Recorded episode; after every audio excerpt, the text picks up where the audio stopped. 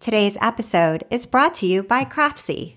Whether you're new to making or looking to advance skills in a favorite hobby, Craftsy is the place to learn.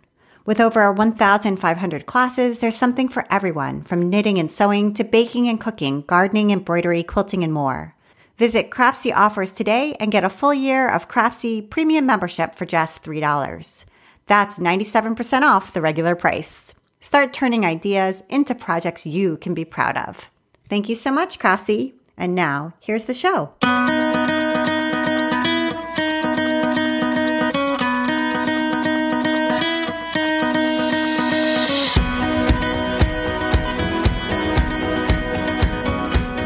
Welcome to episode 192 of the Craft Industry Alliance podcast. I'm Abby Glassenberg. Craft Industry Alliance is a community for craft professionals where you can strengthen your creative business, stay up to date on industry news, and build connections within our supportive trade association. Check it out at craftindustryalliance.org. Today on the show, we are talking about sustainable fashion with my guest, Katrina Rodabaugh. Katrina Rodabaugh is an artist, author, and slow fashion advocate.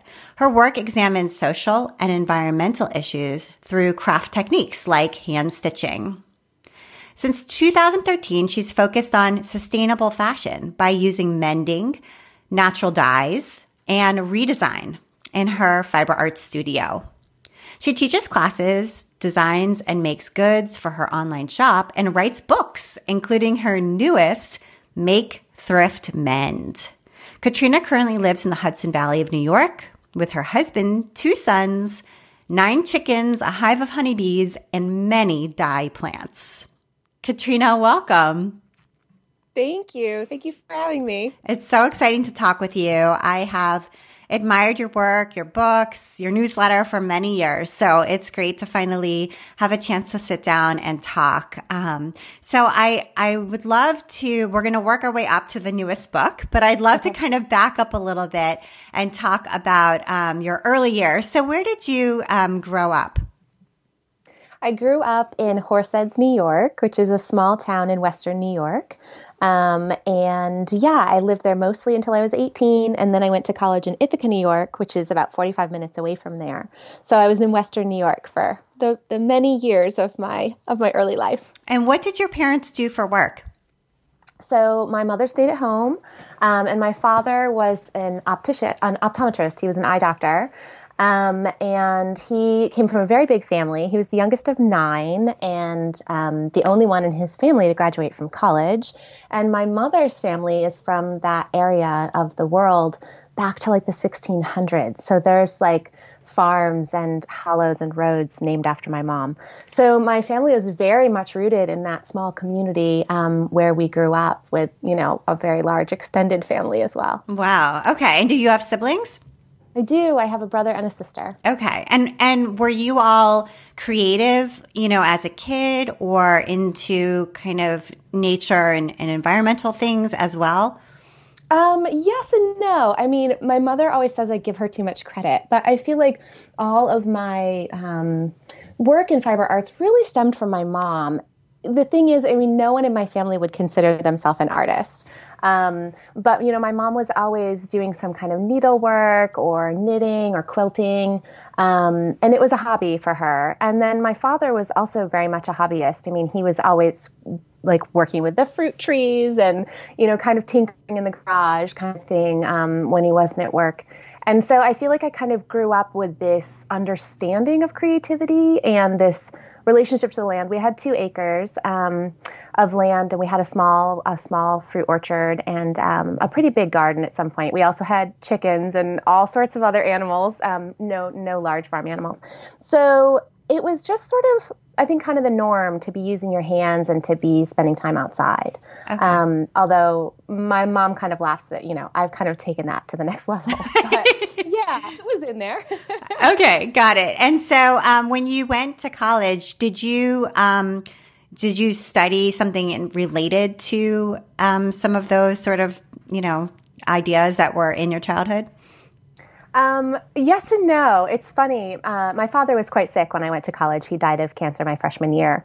And he really wanted me to go to college to study arts. And I thought that was crazy. That was like the least practical thing I'd ever heard. Great. Granted, I was 18 and like, what did I know about being practical, right? But um, yeah, he really wanted me to go into acting because I had done some performing in the um, in the high school plays, and I just thought that was crazy. Like, what was I going to do with a degree in acting? So instead, I went with um, environmental studies, which turns out was not necessarily any more practical. Um, and it wasn't really until I was in my mid 20s that I started identifying as an artist and I started working. I had been working in the arts, um, but really turned to my own practice. So my environmental studies was my focus in um, college. And then I went back for an MFA in creative writing when I was 28. Okay. And in between there, you work for some, an arts organization of some kind? I did, yeah. I worked for nonprofit arts organizations from the time I left college until I had my son. Um, so for 12 years, I worked for um, nonprofit community theaters and galleries and community art spaces in um, Oakland, California, San Francisco, California, and Brooklyn, Manhattan. And I'm wondering if there were some things that you learned during that stretch of working in an arts based institution, interacting with the public, with the, you know, the art appreciator, um, that you sort of carry forward into the work you're doing now. Yeah, I mean, I learned so much because I didn't go to art school and college, I feel like in so many ways my arts training came through these um, practical relationships and these working relationships in these community spaces. And because I worked for a number of arts organizations, um, you know, from the time I was 22 until I was 34, um, those mentorships that I had with my my bosses, a lot of times, you know, the people who were running the organizations, um, one of my colleagues joked when I left my last job that his graduate degree had been in the work that he was doing instead of actually going back to college. And I think that's really true. I mean, for people who work in nonprofits, uh, you have to be very resourceful, right? I always worked in small and mid sized nonprofits. Um, so you're understaffed and you're dealing with limited resources, but your asset is really your relationships in the community. Um, and your asset, I think, is really being a core part of that community. And so I learned, I really learned a lot about that um, from the people that I was working with. Mm-hmm. I can totally relate to that. I worked for a nonprofit as well in between, and very useful, very helpful, and definitely, yeah. un- definitely under resourced. So yeah. I totally get that. Yeah, yeah, yeah. being creative and um, having showing ingenuity um, for sure. Exactly. Yeah. Okay. So you went back to school and you did focus on creative writing. Um, and what was that experience like for you? Yeah, so just to kind of like bring the chronology forward. So I left Ithaca College when I was 22 and I moved out to San Francisco. I lived out there for three years. And then I moved to Brooklyn, New York, and I was there for three years. And when I was in Brooklyn, um, I, I think I kind of admitted that I had wanted to study poetry and that I had wanted to study creative writing, although I had argued with my father that it was impractical. I mean, in, in some point, at that part in my life, I feel like it kind of felt like the most practical choice because it was my passion and because I'd been working in the arts and saw the practical applications, right? What people were doing to make a living. Um, and so I w- ended up going back to Oakland to go to Mills College to do an MFA in creative writing. Uh, but the focus was in poetry. And what actually drew me to Mills at the time was their book art studio. And so they had a letterpress printing and bookbinding program. Um, and as part of my degree, I got to train and then later teach in that studio.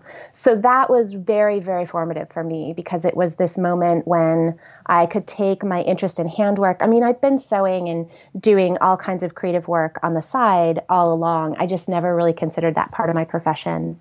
And it was really in my um, professor in graduate school in the book arts program who suggested that I was a fiber artist because I kept trying to bring fiber into the book art studio. I was making books out of cloth and running fabric through the letterpress, and just any chance I could get, I kept bringing in fabric and textiles. And she was like, I think you're really a fiber artist. And honestly, I didn't even really know what she meant. Like, I was like, well, what do you mean? Just because I'm working with fabric? And she was like, no. And, and she kind of sat down with me and really legitimized the training that I'd received with my mother and that my mother had received with her mother in this very kind of like feminist context of well just because you didn't go to school for this doesn't mean that you don't have an understanding of this and that really just opened up the whole world to me i felt um, i felt like i had access in a way that i didn't before because I, I didn't come from an arts family i didn't have an arts background right and so that was kind of where i feel like it all it all kind of blew apart and, and I saw the opportunities to go deeper. Okay. So um, when you came out of that program, what did you do next? Like, how did you just, you know, sort of shift your career from working at arts nonprofits to something different or what, what happened next? Yeah, I didn't. I didn't shift it. I went right back to working for nonprofits, and I actually worked for the college, which was a nonprofit all the way through. Um, I worked in the office my first year, and then I worked teaching my second year. And then I went right back to working for nonprofit arts, and I was, um, you know, doing my own work on the nights and weekends.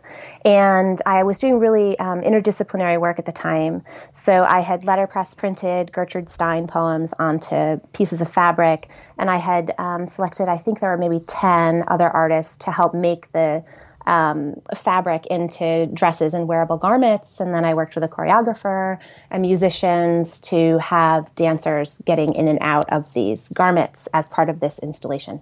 And it took me three years, and it was I got grant funding and all this stuff. But I was doing that on the nights and weekends.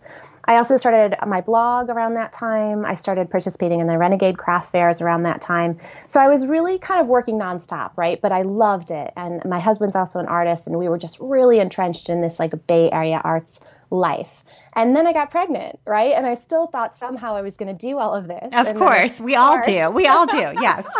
I had no idea that, you know, I mean, my oldest child is nine. I had no idea that, you know, 10 years later, I'd still be trying to balance what I'm doing. Um, so I ended up actually leaving the nonprofit that I had been working at. Uh, and I didn't really have a very good plan. I just knew that I couldn't do all of it. Um, and because I was working at a nonprofit, you know, when I did the math of like having full time care for him, I was a public school teacher, so I get it. Yeah. yeah.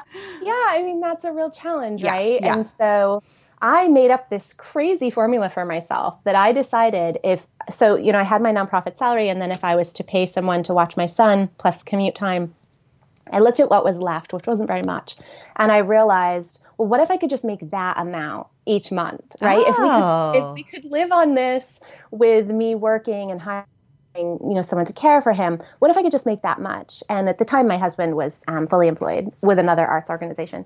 And so he was like, okay, I mean, that's kind of crazy, but okay, you know? And so I went for it. And that's what I was doing through the Renegades and um, through the craft fairs and through my blog and an online shop.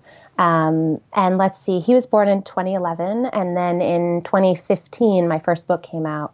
So it was 2013 that I signed the first book deal. Okay. So it was. So it what was really what kind of things were you selling? Were you selling? You weren't selling the Gertrude Stein dresses. What were you selling at Renegade, and what were you blogging about at that time? Yeah. So when I left graduate school, um, I was 30, and I felt like I had just had this like really immersive experience with with creative community, different than when I've been working in nonprofits because I was behind the desk, right? I was working in fundraising and I was working in program development, these sorts of things. And so I felt like I was just really immersed in this creative world. And then when I finished graduate school, I didn't know what was going to replace that. Like I didn't really know what was going to be my creative community. And so I started blogging because it just held me to a deadline. Every Monday I would Yeah. blog about what was Yeah. going on in my studio life.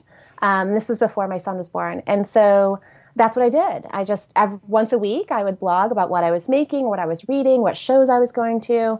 And you know, this was a long time ago. This was a different blog world. Yes. I started finding other people who were doing the same thing in the Bay Area. Um, and those people became my friends, and that became my creative community. And at that time, I was really experimenting with a lot. I mean, I was still using recycled materials. Um, the Gertrude Stein uh, garments were also worked on uh, recycled fabric. But I was making like, you know, softy monsters out of like cut up sweaters. And I was still letterpress printing like note cards and notebooks. I was making these handmade mobiles um, and these like soft sculptures out of, you know, bits of fabric and things like that. Um, garlands. I did a lot of paper garlands. So I was still really working between paper and fabric at the time. And then the um, interdisciplinary work that I was doing was usually grant funded. I also started like, it's funny, all the roles. I started designing sets and costumes because my husband worked in performance. So a lot of our friends were putting shows together and I would design for them. I mean, I really kind of just pieced it together those first couple of years. Okay. And so um, you mentioned getting your book deal, um, and I wondered um, what sort of you how that came to be. Like, what were you creating that caught the attention of the publisher? It, your first book is also with Abrams, is that right? No, my first Oh, book okay. was actually the Paper Playhouse. Oh, that's um, right. The Paper Playhouse. Yeah. Awesome art projects for kids using paper boxes and books. Right. That's right. Yeah. So that um, came out in 2015. Uh, so I was writing it in like 2013, 2014. And um, it was about upcycled paper crafts for or with kids. Um, and so there were, you know, paper, again, kind of the work I was selling in my um, Etsy shop and at the craft fairs, translating that to the book. So paper garlands out of like the insides of envelopes, right? And um, making book sculptures and that kind of thing, lemonade stands out of cardboard boxes. Um, so that was my first book, and that was actually with uh, Quarry Book. Okay. All right. Great. And so did they find you through your blog or did you reach out to them with a proposal? Um, kind of both. I had actually been, uh, someone reached out to me through my blog to write a similar book, and it didn't end up happening. And then I was talking to a friend of mine um, who had just published with Quarry, and she was like, "Well, that's crazy. You have this whole proposal. You even have sample projects. You should just shop it around." And I was like, "Why would anybody?" I, I mean, I had such a small following. I just come out of this very experimental poetry program. I mean, I really didn't understand how the the craft publishing world worked.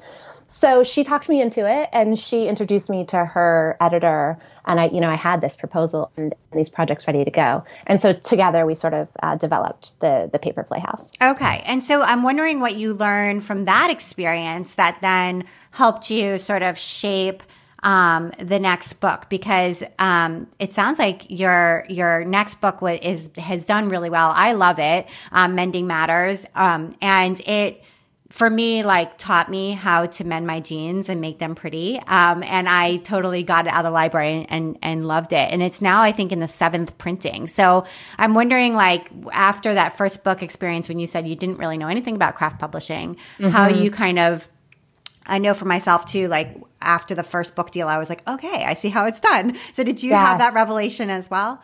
Yeah, absolutely. I mean, I don't think you can understand. I don't I don't it's like anything, right? But I don't I didn't have any idea what kind of work was entailed in making a craft book until I made that first one.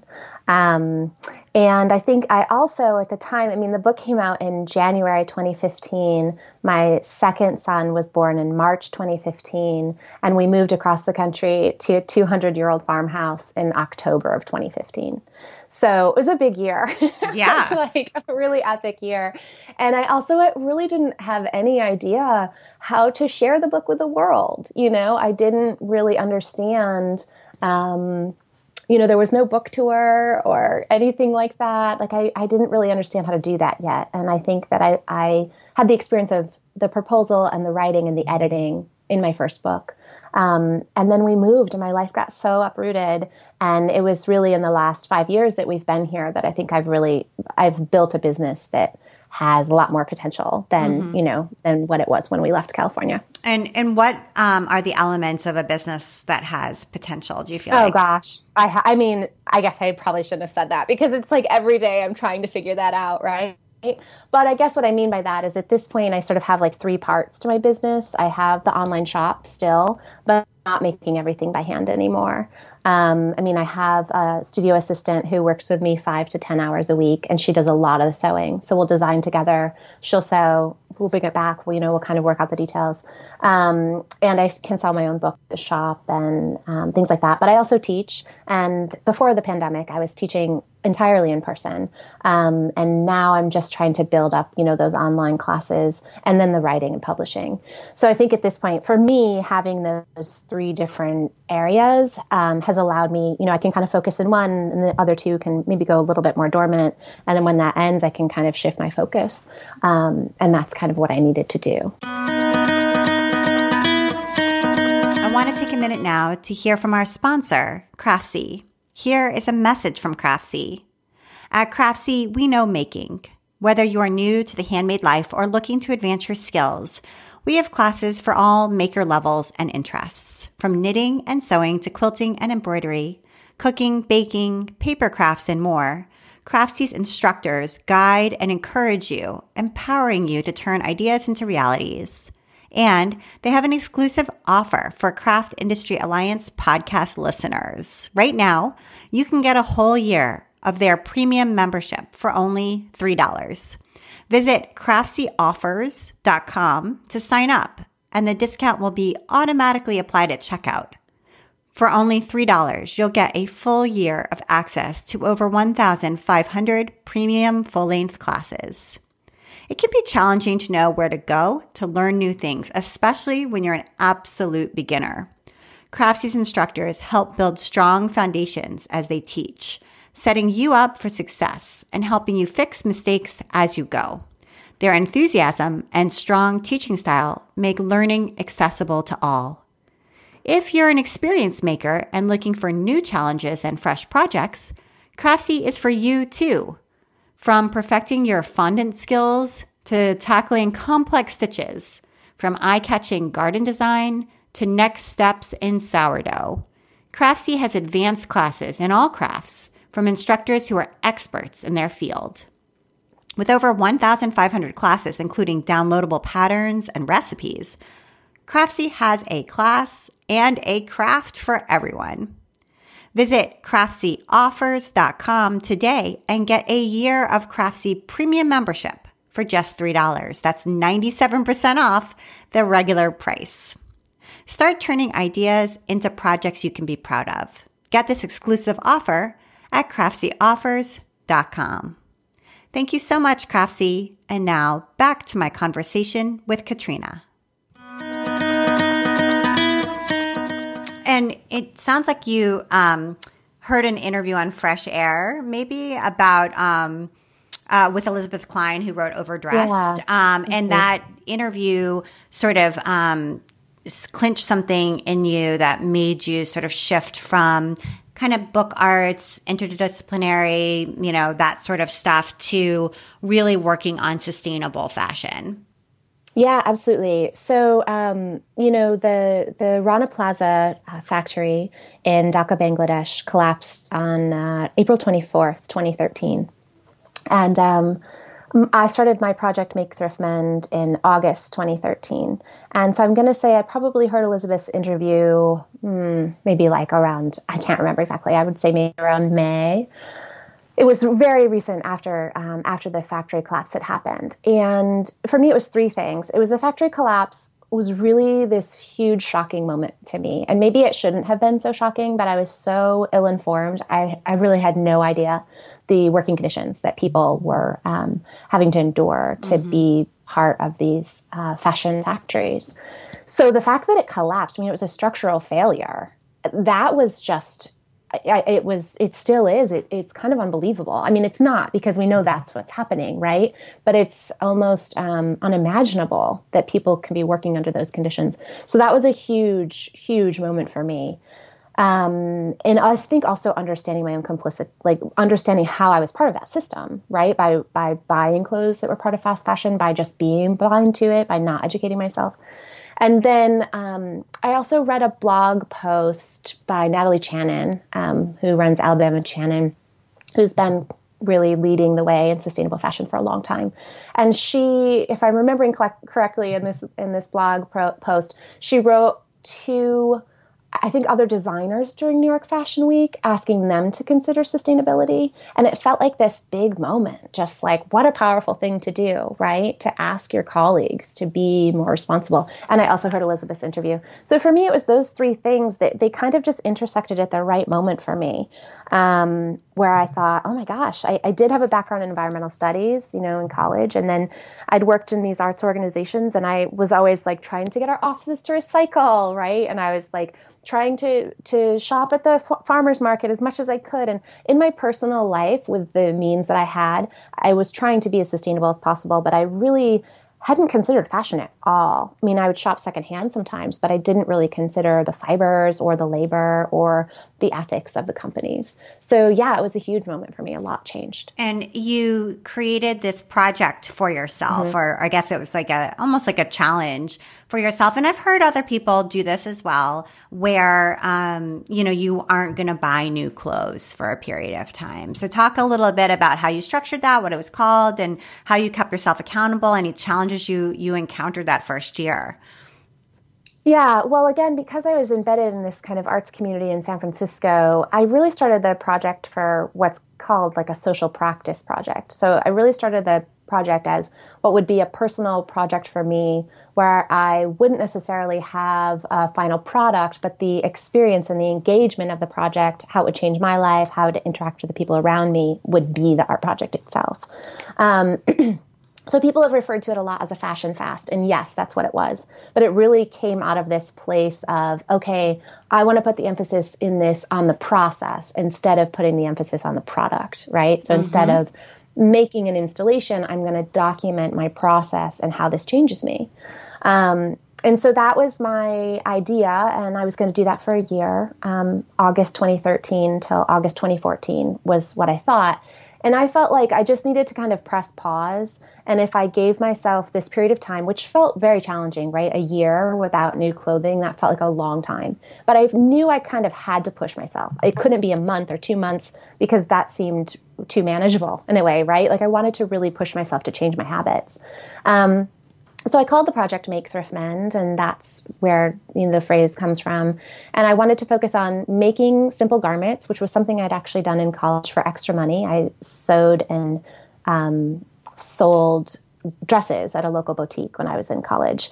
And so I thought, okay, well, I know how to make certain patterns. Like, let me try this. So I was going to make simple garments and shop secondhand and uh, mend what I already owned. And um, that's what I did for a year. And you know, there were things, this was 2013. So there were things that were really challenging, like underwear was impossible. Socks and underwear is really hard. Um, and now there's a lot more options for that. And so I did the first year of it and I felt like I hadn't gone deep enough. And so I wanted to do it for another year. And each, I, and now it's my eighth year of it. And I never went back to that sort of just like, um, just that kind of like impulse shopping or fast fashion shopping. Um, just that kind of can come out of a place of habit, right? For one year, I decided that I would buy clothes if they were made by like a local maker or an independent maker, right? And then for another year, I decided I would buy new clothes if they were um, biodegradable. And then again, I would buy new clothes if they were sustainably or ethically made. And so basically, like each time I ran into a roadblock, I or like a stop, I realized that that was an opportunity for me to find a new solution. So I had had two pregnancies, right? My second child was born in 2015. Like I desperately needed new underwear. And I thought, well, this is ridiculous. I can't just not buy them. That doesn't make sense either. So then I had to figure out how to buy underwear sustainably, right? Because I didn't want to buy them secondhand. So I felt like after each year, there was kind of this new understanding. And really, it allowed me to better connect with what other people's challenges were too.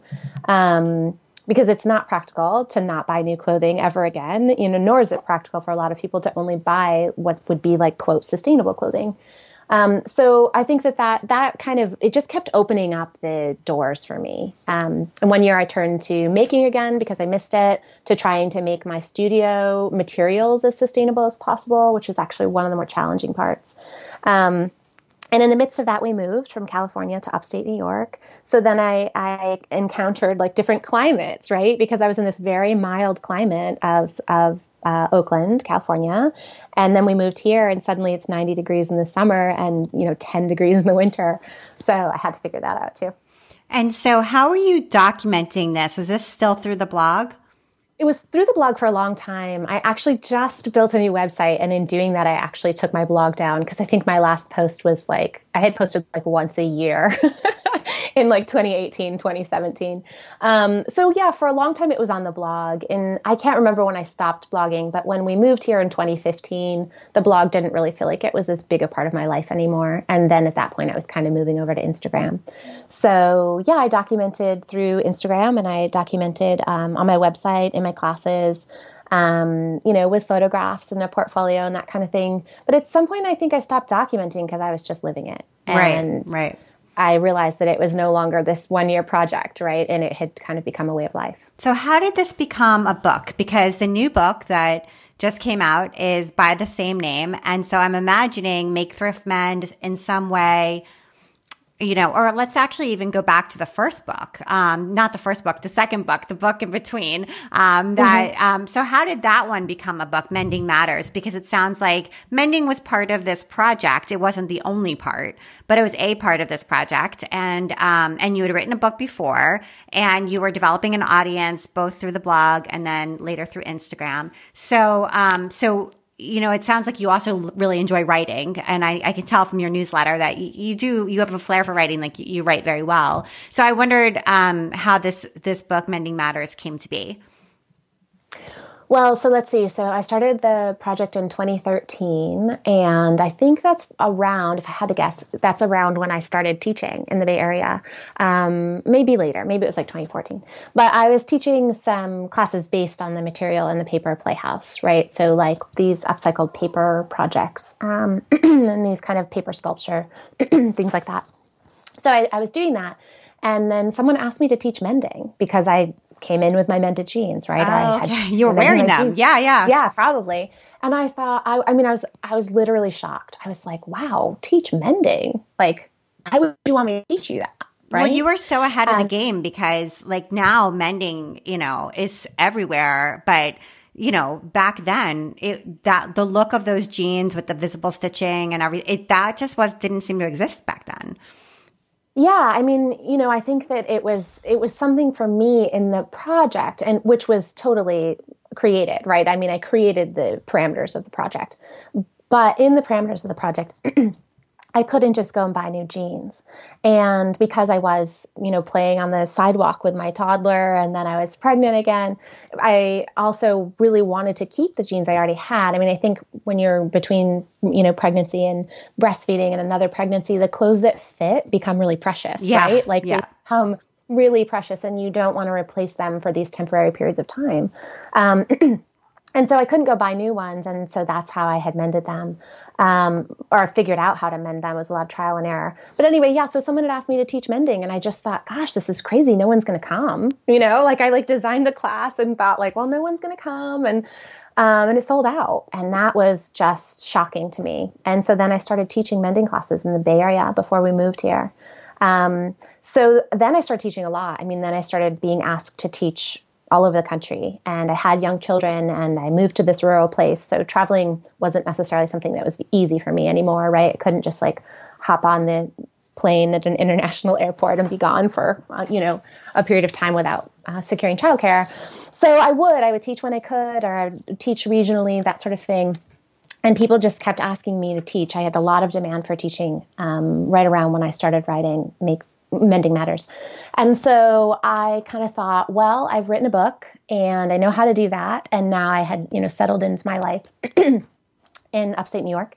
And I thought, well, let's try it. Let's see how this goes. And so I wrote a proposal for a book on mending. Okay. And um, looked for an agent. And then, you know, we worked on the p- proposal together and we shopped around to publishers. And then Mending Matters was born.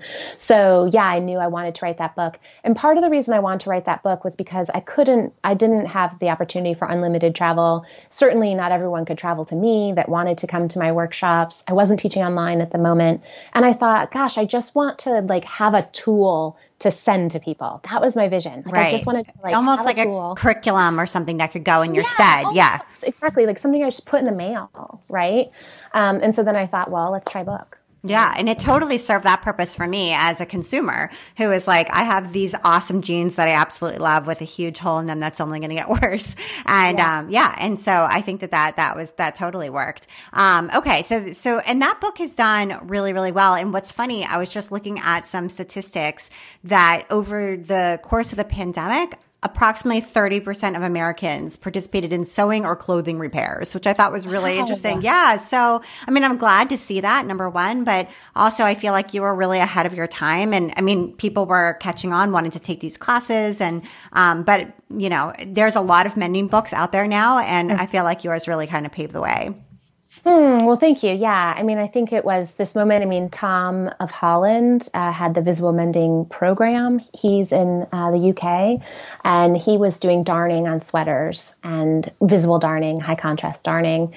And um, Celia Pym, I think, was maybe she's also in the UK. She was maybe around that time too. Um, so they were some of the first folks that I saw using it as this very visible high contrast form. Um, you know, and then of course there's a very long history of boro um, mending in Japan. And then when you start looking around the world, you realize that cultures had their specific way of building and repairing garments and textiles because they were precious materials, right? And because um, you couldn't, I mean, even my grandmother, when I look at her quilts, my great grandmother's quilts, and study the the fabrics in her quilts and things like that. And these were precious fabrics, right? She couldn't just like walk down to the fabric store and buy right. many yards worth of new fabric. Right. Um, yeah, so then you start, you know, looking around and noticing that like different cultures had ways of mending and darning and just of course like sewing and stitching, right? Um, so it actually has like this very long history but what i look at is how fast fashion altered that history and and there's some debate around that but most people would agree that fast fashion really came into being in like the late 90s or early 2000s uh, so it's really only like 20 years yeah. that we've been in this and the 20 years before that were also obviously really formative. But if you look like before 1980, uh, definitely even before 1990, I mean, the way that we purchased and consumed and, and cast off clothing has changed so much in the last 20, 30 years. There's really disturbing so, statistics about like how much – clothing consumption has gone up and now there's something called ultra fast fashion um, oh, but gosh. yeah but like the amount of clothing that americans buy in a year that number has gone up hugely since the time you're talking about Oh yeah, it's crazy. I mean, I can even think about that in, in my lifetime, right? I can remember like going to the mall in the 80s and early 90s and like, you know, for back to school shopping. Right. And, and your mom would buy you like two pairs of jeans and two shirts and that was it. Yeah that was it. You got like two pair of jeans and two shirts and maybe a sweatshirt. Right. Yeah. And like that was it. And you, it was just a different way of shopping. And, you know, and there's a lot of interesting um, research on that too. The way the stores were arranged, like I can remember walking into certain stores in the mall and I knew where the jeans section was and I knew where the sweater section was, right? And that's because it didn't change over all the time. Whereas now the clothes are moving around the store. I think it's something like every one to two weeks so that it feels like a new experience every time you walk in. Yeah. And, in the, the like ultra fast fashion, it's more, more swift than that. It's like two times a week. It's insane. Yeah. I mean, it's just dizzying, right? I think it's like, there's something about that that's dizzying. And I think that there's also when you, when you, step back and consider well wait a minute like how can this company be producing this many articles of clothing and then only selling a certain percentage of them. Like and then you really i think start to see into like what are people being paid to make these garments and and then you realize things like the Rana Plaza, right? And if they're only being paid this tiny amount of money, then what are the conditions like in which they're working under? Plus, and so then like think- the clothes are so cheap that you then discard them right away, and then there's huge amounts of discarded clothing as well. Right. Yeah, and the discarded clothing. I mean, that's it's that's another incredibly challenging um, situation, right? I mean, that's yeah, that's that's also just um, there's so much work to be done around our consumption and also around our production. Yeah, of- totally. And I think mending is a huge solution to this, but you also do like over dyeing clothes. So yeah. taking a whole garment that maybe you find secondhand or maybe you've had for years in your wardrobe and is a little bit worn out now as far as like stains or something like that. And so talk a little bit about that process of over dyeing because I think that's something that people, you know, they go right to mending, but that's another option. Yeah. So when I was, again, like started my project, I very quickly refined what I was buying secondhand because I was introduced to plant dyes and natural dyes. Um, and so I realized that if I was looking for fibers that were plant based or animal based, so cotton, linen, hemp, silk, wool, um, that were light colors. They didn't have to be white. They could be light yellow, light green, and I'd over dye them or dye them with plant material that I could forage, you know, from from Oakland, from where we lived, and that was just this huge um, eye-opening opportunity for me because I realized, oh my gosh, wait a minute, this can also become a creative practice, right? Like this can become this process of redesign and dyeing. Um, so that was huge, and I think in some ways, mending matters. Um, with the book coming out and I was teaching a lot of mending workshops, it's also a lot easier to travel with mending tools than it is with dyeing tools, right? Because dyeing tools are like pots and spoons and like it's just a lot of volume. So I really had focused on the mending at some point um, around mending matters and around that traveling. But the natural dyeing I feel like has always been kind of like, um, I don't know, it's so uh, meaningful and enjoyable to me, particularly now that I can grow the dye plants in my garden, forage where I live, um, or you know, take scraps from the kitchen and turn them into these these creations. Um, and I also think redesign. There's a lot of opportunity with like patchwork and and um, existing textiles and vintage things too. But anyway, yeah. So then the dyeing became part of the process. And what I loved about that is then, like, let's say I found a secondhand linen top um, that was light colored. I could wear it light colored for a while, right? And then I could dye it with a plant material. And then I could dye it again to get a different color. And so then I also felt like there was this ongoing relationship to the garment that could really extend over time. So it even that even reduced its fast fashion potential even farther, right? Because I could wear it light colored, then I could wear it with the first round of dyeing, then the second round of dyeing, then maybe eventually it would need some patches or, um, you know, it kind of just then it had this life. Yeah, um, that's super exciting. And the potential there is huge and really creative, puts you in a creative position um, in relationship to your clothing in a way that certainly yeah. fast fashion doesn't. So, yeah, um, that's right. Yeah, that's super cool. So, okay. So did, did you pitch the third book, um, the new one right afterward or did you have like a two book deal? How did this work? So I um, so we pitched Mending Matters. I had you know worked with an agent and we um, solicited publishers and uh, so let's see. I have to get my math right. So Mending Matters came out in October 2018. Yes, and um, so then uh, fall 2019. Is that right? Yes, I think so. Um, my editor came back to me and said, We'd like to do another book. What ideas do you have? Oh, I see. And yeah, so we kind of tossed around ideas. And I said, I had a few ideas, but I thought, well, you know, this Mending Matters really only shares one part of this project. As right. I said, kind of took this narrow view on mending, but there's the dyeing and there's the redesign and there's just kind of the reframing for me. I think in a lot of ways that was the most impactful, was just reframing my relationship to fashion, reframing my relationship to the clothing I already had and and the clothing I was bringing in. And how could it be part of my fiber arts practice? How could it be part of my sustainable living, you know, lifestyle? Um, how could it really feel integrated instead of just like this thing that existed because I liked clothes and I needed to wear them? Um, so yeah, and you know, she agreed. She thought, yeah, okay, let's let's tell the whole story. And so then we developed Make Thrift Mend. All right, and this is the whole story. So for people who are like, wow, this is so cool, this is the book for you because you really are going to get to dive in and get the whole story. And I think that that's really exciting. And um, and I wondered now. I mean, you were talking with the the very first book, the one that was about paper crafting, mm-hmm. um, that you didn't really have a way to tell the world about your book. Like you were a little bit in in that spot, and now you have Instagram. You're very good at Instagram. You have 56.7 thousand followers there right now I, from this morning. And so, um, I wondered if you could talk a little bit about how you use Instagram, sort of how you think about the platform and your, maybe if you have kind of, you know, some strategy ideas there that you could share. I think that's something that people really want to work on and improve on. And so hearing from somebody who's doing successfully is really helpful. Oh goodness. um, yeah, I mean, I think I didn't really intentionally grow my Instagram platform. Um, when Mending Matters came out, I had a following, I had a community on Instagram, but like I said, which isn't to say it's not intentional now, or which isn't to say it's not a business tool now, because it is. It's absolutely a big part of my business, Instagram. But I didn't go into it wanting to create a platform, if that makes sense. Yeah. Like I went into the blog because I was lonely. Right. just finished graduate school, right? And I wanted to find a creative community where I lived, and I did. And I found some really dear friends and really incredible artists through that blog.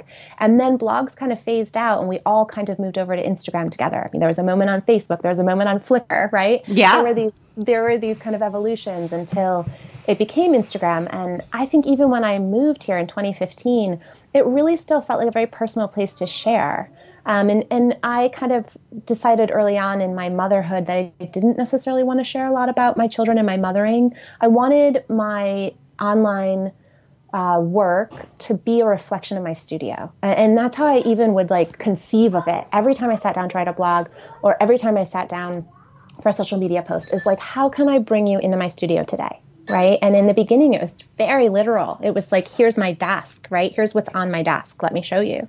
Um, so I think because it came from that place and because Make Thrift Mend also came from just really being this personal project that I felt this real passion for, that was in the beginning outside of my work life. It was, um, you know, I had had this work, full time work in nonprofits, and then I was a mom kind of trying to figure it out in craft. And so I think because of that, I had this. Um, ability to enter it as a human, as a person, right? And that I wanted to be there to connect with other people. And that's changed a lot in the last couple of years. I mean, the last maybe two years. Um, the the app has changed a lot and the way that we're using it has changed a lot. So I feel like the way that I got started is in some ways not necessarily fair because I don't I don't know how possible that is now and I don't know what that would feel like now.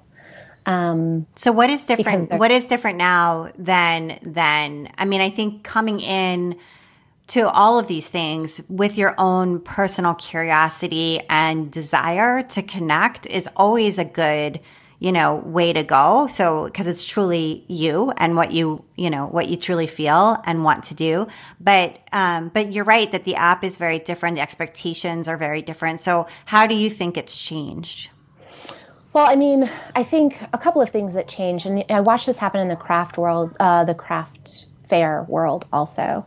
I think it changes, and I'm and I'm I just want to say very clearly, I don't necessarily know that this is a good or bad thing. It's just what changes, right? I think it changes when people come in with professional skills around branding and marketing, and um, and can use those skills or hire those skills or whatever to promote their work in a way that the other folks there don't have access to right? So i watched this happen in the craft fairs and i watched it go from like we all kind of just like had our, our our folding tables and we'd like put up our folding tables and throw our tablecloths on them and put all our goods out right? Um, because like the people i was sharing booths with we all had other jobs. I mean school teachers and um, people who were adjunct professors and you know every had other jobs and we were doing the craft fairs on the weekends. And then I watched it change where then people came in with their booths were professionally designed and professionally branded, right? And so that was very different. That was a very different feel in terms of that kind of um, just like sharing something that does feel personal and, and again very part of the process versus sharing this like professional product and even the packaging i mean oh my gosh the amount of time i spend now considering packaging and shipping it's a huge part of my business with an online shop right? So i think those things change. And i think a big thing that's changed with instagram is sponsorship. And i think a big thing that's changed are you know sponsorships and partnerships. And now you have this app, which can still be so beautiful and so meaningful. And I've made so many dear friends there. But you also now have all these huge companies, giant corporations with teams, social media teams, right? Doing the same thing that I'm doing when it's me here and this you know third bedroom of our house is my studio. And this is where the shipping and this is where the writing and this is where the teaching is all coming out of unless it's warm enough weather that i can be in the barn. So you know i, I think that's just it's a very different playing field. Um, and how did you decide what to sell in your shop and, and what, what is in there now? Because what you've sold, I mean, you've been selling things, craft things, things you made, for years. Sound it sounds like even in college, um, and there's an evolution there to kind of what the product, the physical product is. Obviously, you can sell your books, which is great. Um, mm-hmm. And but as far as the other products that are there, talk a little bit about that evolution. Yeah, so I I closed the shop for many years. um, kind of between I say I had an early retirement from the from the craft fair world, and then um, I had my online shop, and I, I, can't remember exactly when I closed it and exactly when I reopened it, but it was a few years, and it was kind of in that time of having my second child and moving across the country where I just thought there's no way I can like set up the shipping around this, you know, like there's I just didn't have the um, I just didn't have the tools or the organization to just like have all the packaging ready and all the labeling ready and all that. Um, so when I reopened it, I'm going to say three years ago, I reopened it. And I re maybe four. I reopened it with a subscription kit program, and um, at the time, my husband had been laid off, and we were in this new place, and we really needed the money. And so I thought, okay, what can I sell? You know, just like what can I sell online that feels like it's aligned with my sustainable um, values and like it makes sense in the work that I'm doing with sustainable fashion and I thought, well, let's try let's try some kits.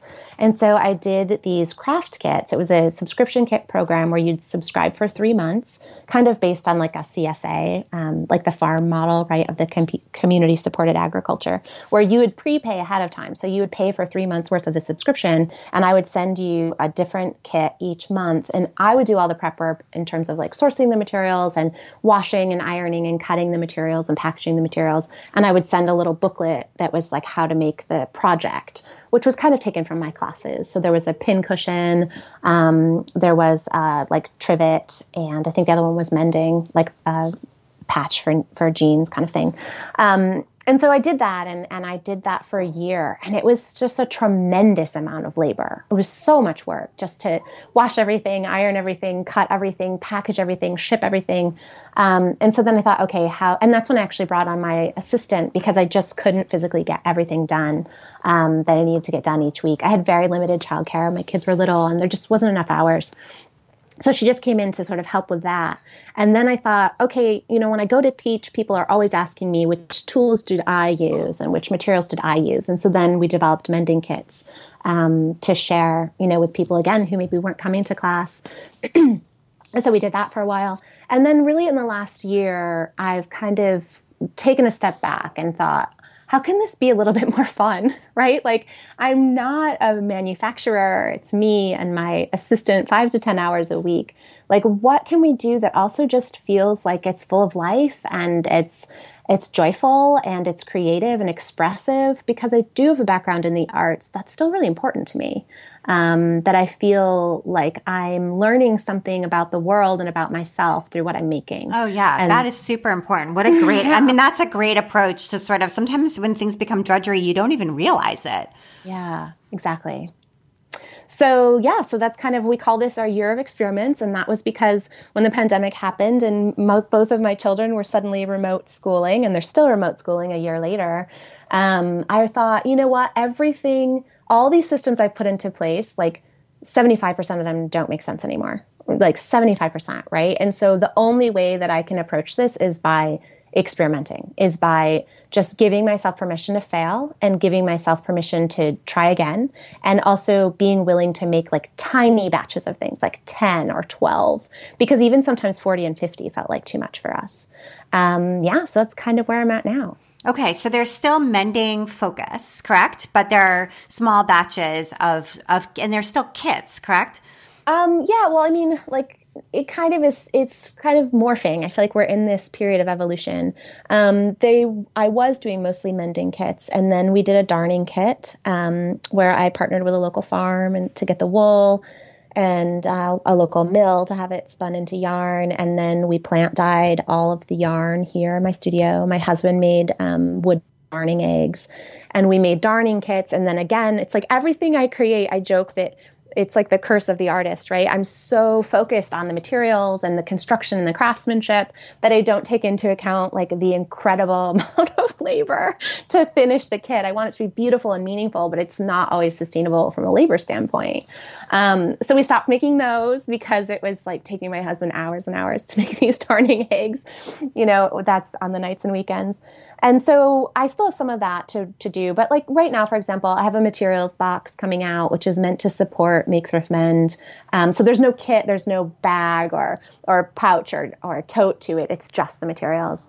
Um, and we have a special edition of mending kits coming out for Make Thrift Mend. But then we're working on another tote bag because we just did our first tote bag. We're going to work on some naturally dyed scarves. So I think it's kind of in this place of morphing. Yes, there will be kits, but we're kind of playing with some very small batch accessories too. And I think um, this is where you play to your strength, which is to say, you were talking earlier about being on Instagram um, among peers who are giant corporations with huge teams and huge budgets. And mm-hmm. you're trying to do the same thing with just you and maybe your assistant, you know, in your barn. And so, you know, what plays to your strength is being able to make these small batch, unique, you know, can't get it anywhere else, made by an expert, um, supply kits and material kits and things like that because these giant corporations, you know, it's got a scale and they have to source it in mm-hmm. China and all the rest. And so, mm-hmm. you know, y- that I feel like is the way to set yourself apart. Yeah, I think so. I mean, you know, it's funny. I kind of think sometimes like, I'm a very long, I'm a Capricorn, and I'm very practical, I'm very organized. I'm also, you know, an artist and I'm creative, but I think like, well, if this is a 10 year plan, what does that look like? And then I just have to like shake my head because I don't think I have a 10 year plan, you know? And I think I'd really like to have a 10 year plan, but I don't have that yet. And so I think that's also this moment that I've watched so many of my peers go through where we try really hard to give it everything. We try to make these passions and these hobbies into full time work. And certainly it's enough work to do full time, but is it enough to support you and your family like a full time job? And I don't really have an answer to that. Yeah. You know, I think that I right now I'm just in it and it's a pandemic and I have a 6-year-old and a 9-year-old and a book coming out and an amazing assistant. I'm grateful for all of that, but it's it's very much month to month and I wonder when it will get to the point where I could have a 3 or 5 year plan. Mm-hmm. Yeah, I think that that's that's honest and and important to to talk about for sure. Yeah. Um, and so um, I'm wondering if there's anything else we missed that's important to talk about before we get to your recommendations. Anything else that you want to talk talk through? I don't think so. I mean, I think the last thing that I always try to remind people is that like I've been focused on sustainable fashion for eight years. Like my closet did not just turn over one month, you know, like I still have things that I wear from before when I started Make Thrift Mend. And it, it just really is a really slow, and I had, you know, my undergraduate work was in sustainability and then I spent years working in the arts. So I, I, just think sometimes people get really frustrated that they can't find solutions faster or that they're not like getting it right. And I just always want to remind people that it's a really slow practice and it's just it's going to take time you know it's going to take time to feel embodied it's going to take time to feel aligned and that's okay it can take time and, and that can still be really important Thank you for that reminder. I think yeah. that's really comforting to hear. Um, and you have a few recommendations, um, and I want to make sure we have time for those as well. So Sonya Philip, who's been on this podcast um, many moons ago, um, has a book out, which is amazing. I'm so glad she has a book out um, with her 100 Acts of Sewing. So uh, it sounds like you have a copy of it. Um, and how I are do. you? Yeah, how are you enjoying that one?